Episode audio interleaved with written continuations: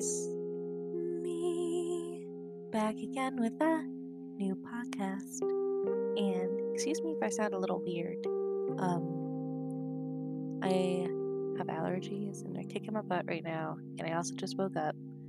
And so I thought, what better way to start my day than to do a podcast for you guys? Yeah? Yeah, that's what we're doing. So we are jumping on in here with a book called Two of a Kind. Is by an Inkitt author known as Rosie.pie. Um, only thing is, is I'm not able to really look. It's not showing me like the overall stuff. So it's not showing the summary either, except for like the little snippet it gives you. I don't know if that's just Inkitt messing up or something, but uh, I can see that the genre is fantasy slash romance. It's an ongoing story with 28 chapters currently. Has 29 reviews with a five star rating.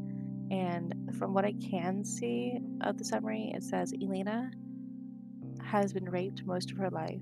Liam craves torture. There's something similar between them, something dark. They have the power of the elements, but is it a gift or a curse? And then it trails off because I can't see the rest. Um, are you serious right now?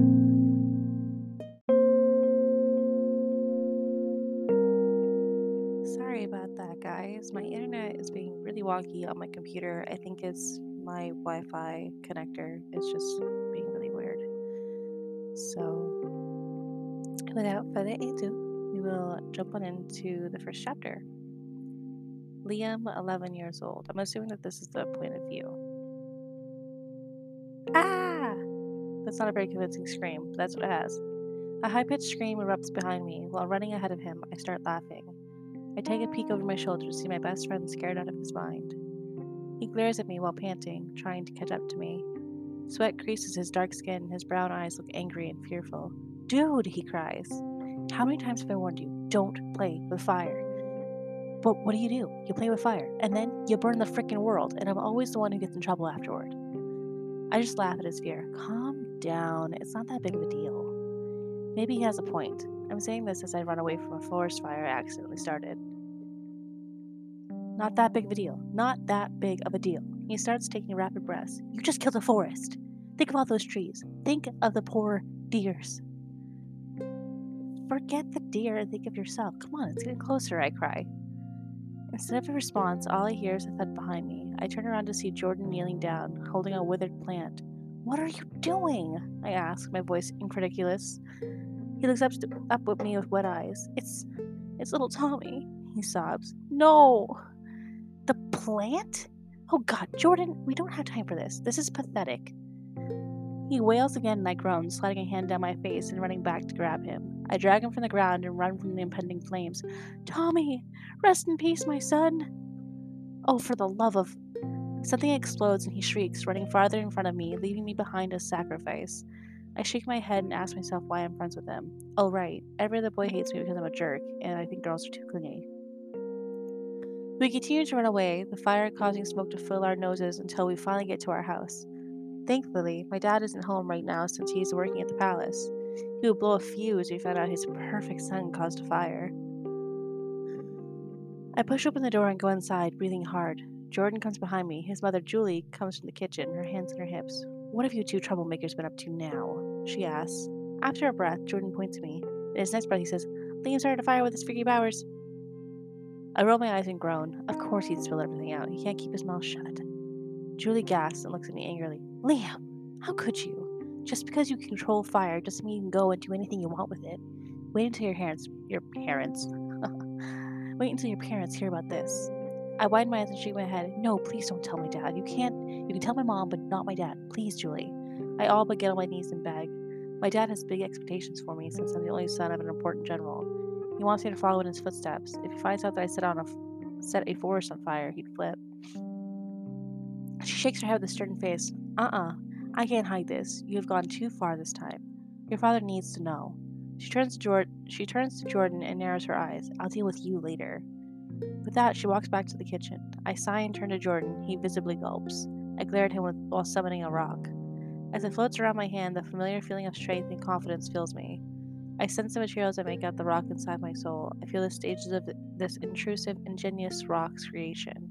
From molten lava deep within the earth to a cool, hardened solid that was pushed up to the surface from deep within the ground to finally meet the sun. Heat fills me as I feel my rage in the rock's journey from the earth's core to the surface, building my adrenaline.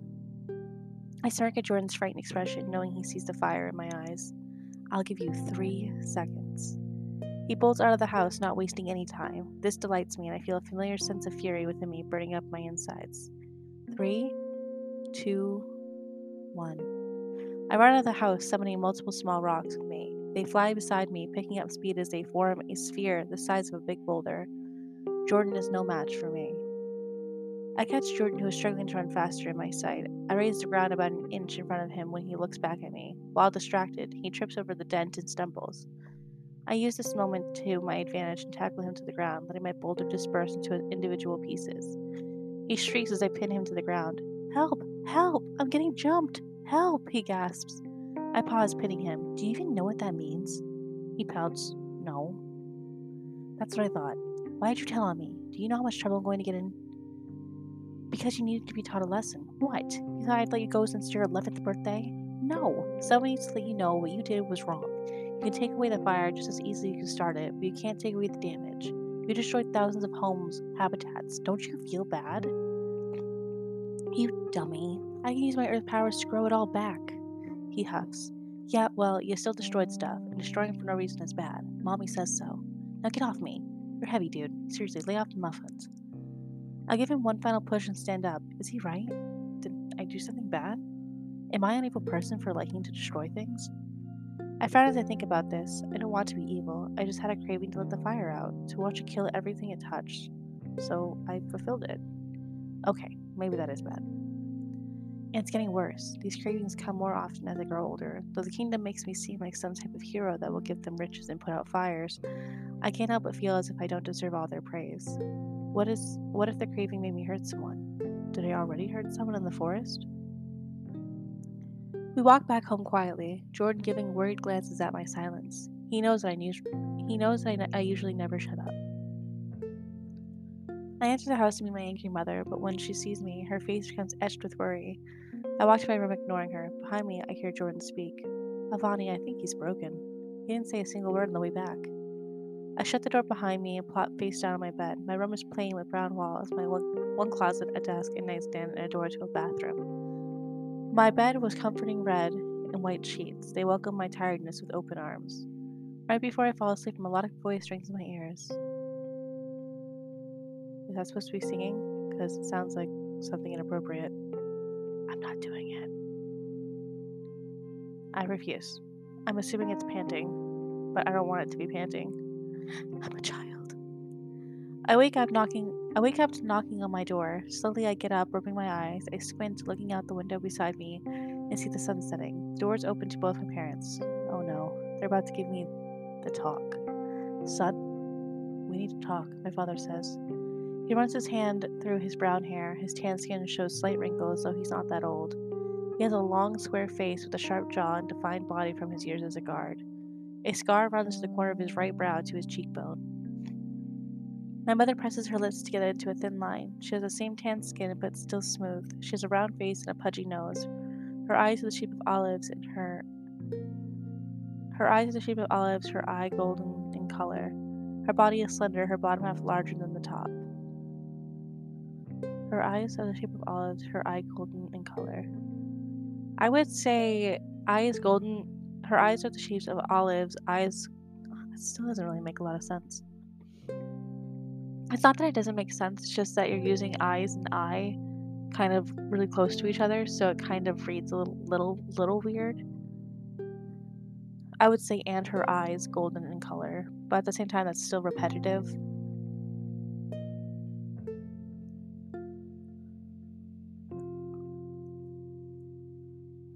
We could, I mean, I guess you could do her golden eyes in the shape of olives and her body slender, her bottom half larger than the top. I think that would flow a little bit better. So it's not like eyes, eyes. You're just using the word eyes once. I hope that makes sense. Some of these features have been passed on to me. I get my golden eyes. Uh, just a spelling error right there. It's E Y E S B O E Y S. And black hair from my mom, but my hair has a natural tinge of red that doesn't come from either of my parents. From my dad, I inherited my square face and jawline. I share their tanned skin, though mine is a lighter shade. As I stare at them walking to my bed to sit down, I can't help but think how mad they are at me. But what they say next surprises me. My mom speaks up first, her face carved with worry. Liam, are you okay? I don't say anything, thinking if I should tell her, maybe she can help. I look at my father, who seems more concerned than angry, and decide to tell them. Running my hand through my hair, I say, um, no, I, I, I have these cravings, this need to light things on fire and destroy them. It gives me a good feeling inside. It makes me happy. I look at them. Is that normal? They give each other a look and turn back to me. My mom shakes her head. No, that's not normal at all. People don't usually take joy in destruction. Why haven't you told us this before? I shrug. I don't know. Dad places a hand on my shoulder. You know you can talk to us, right? I nod, staring at the floor. He turns to Mom. Avani, we need to get someone who might know something. This might get out of hand if we don't help him now. Mom nods. I agree. But who? Who would know of this? No one else in this world has this power except him. How can someone who's never seen this before be trusted with our son? He takes her hand. Maybe a psychologist could get through to him. She stands up. Liam is not crazy. I know, but therapy helps sometimes, and this seems like that type of problem. I don't think that's the right thing to do. We can't cure something that could possibly be his natural instinct. I grow quiet in thought. I feel scared. I look at my shaking hands. Mom? I ask in a small voice. Yes, sweetie? Am I evil? She takes my hand and looks into my eyes. No, sweetie. You are not evil. You are not a bad person. I know that. I tear away from her gaze and look at the floor. Then why am I like this? Am I. Am I a monster? She pulls me into a hug and Dad joins. I may not know the answers to why, she starts, but we do know that you are not bad. You are not a monster, Dad finishes. I breathe into their hold, still not quite believing them. They pull away, and Mom gives me a soft smile. We'll talk about this later. Let's go cut your birthday cake. I beam at her, lighting up a bit. Is it chocolate? Dad laughs. you know it. Suddenly, we hear a voice from the dining room. God, man, get your family over here. The cake is waiting. Dad sighs. Oh, Elliot. Always a sucker for food. Eh, who am I kidding? Who isn't? We laugh and go into the dining room to eat cake, all the while I try to ignore the feelings I get from the fire of the candles, just waiting to be used to burn everything away. The voice I heard earlier keeps sounding in my ears. And that is the end of the first chapter. Um, I believe this person asked me to read both chapter one and chapter two because they're in different point of views. Unfortunately, um, this chapter was a good length, and I do keep my chapters to one chapter per person to keep it fair. So I am not going to read the second chapter. Um, this said, I'm going to take a moment to review everything, and I will be right